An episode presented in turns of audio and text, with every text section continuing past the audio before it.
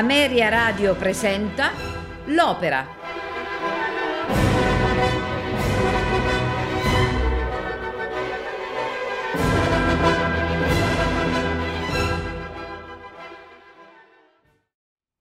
Attila, dramma lirico in un prologo e tre atti.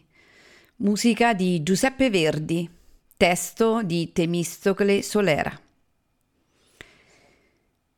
Metà del V secolo d.C., nella piazza di Aquileia, Unni, Eruli e Ostrogoti celebrano le proprie vittorie e, rivolti al loro capo Attila, lo magnificano come dio della guerra.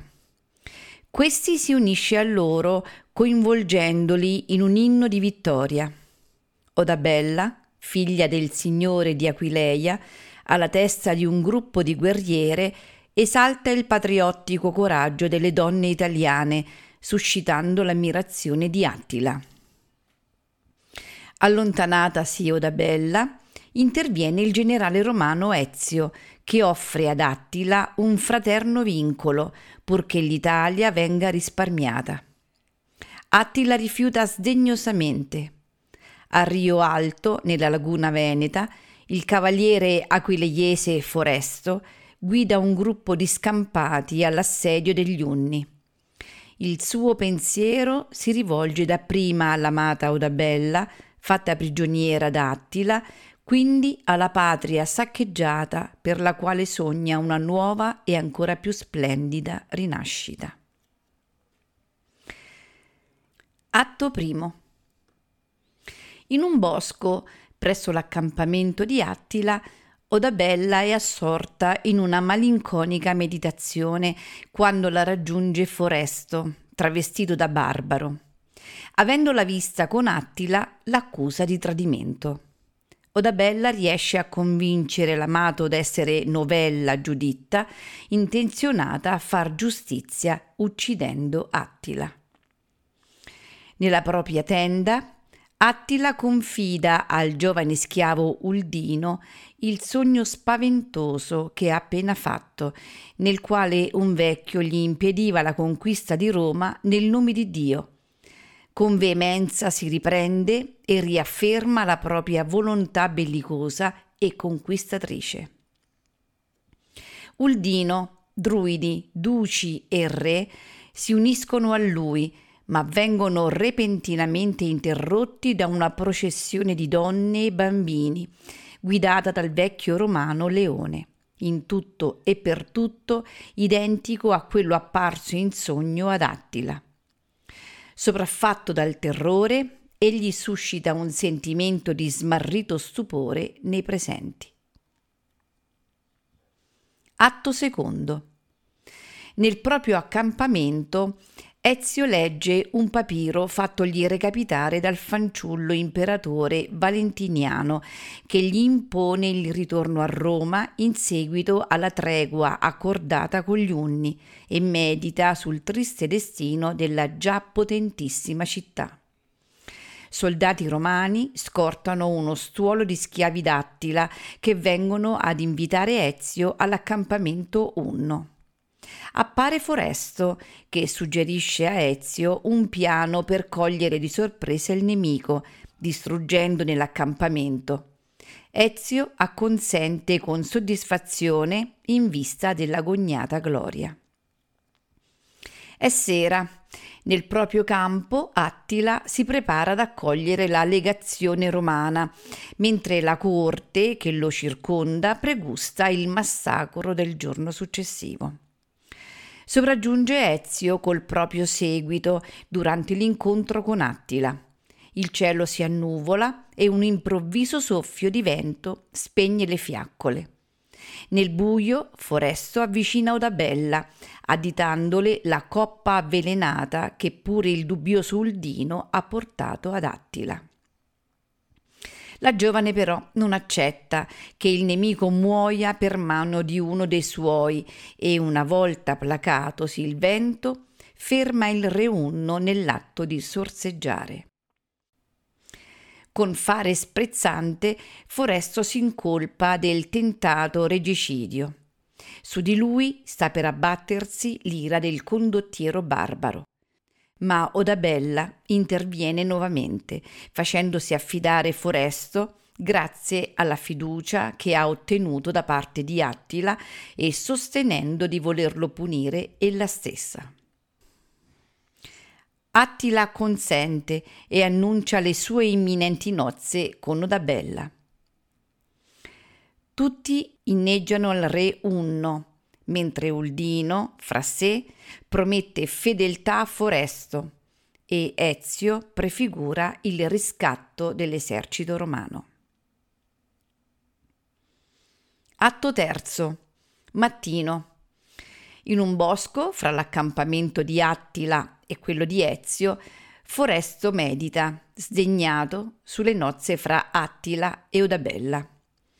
Uldino gli reca la notizia che il corteo della sposa si è mosso verso la tenda di Attila. Foresto lo invita a mobilitare le schiere romane. Giunge Ezio, che chiama a combattimento mentre i canti matrimoniali, provenienti dall'accampamento Unno, aizzano il risentimento di Foresto nei confronti di Odabella. Anche quest'ultima sopravviene. Ella è stupita di incontrare Foresto, ma si sforza di spiegargli la verità del proprio amore, rivolto solo a lui. In cerca della propria sposa giunge infine lo stesso Attila, che minaccia la definitiva vendetta nei confronti dei tre cospiratori. Ciascuno di costoro risponde ricordandogli i crimini commessi. Odabella rievoca l'immagine del padre ucciso, Foresto lo strazio della propria patria e il rapimento della donna amata.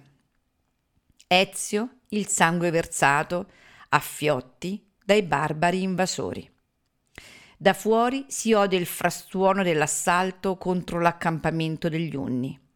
Foresto si avventa su Attila, ma la sua lama è preceduta da quella di Odabella. Finalmente vendetta è fatta. Personaggi e interpreti Attila Boris Christoph Ezio Lorenzo Saccomani Odabella Maria Porazzini, Foresto Francisco Ortiz, Uldino Guido Fabris, Leone Ledo Freschi, coro e orchestra del Teatro La Fenice di Venezia, direttore Bruno Bartoletti.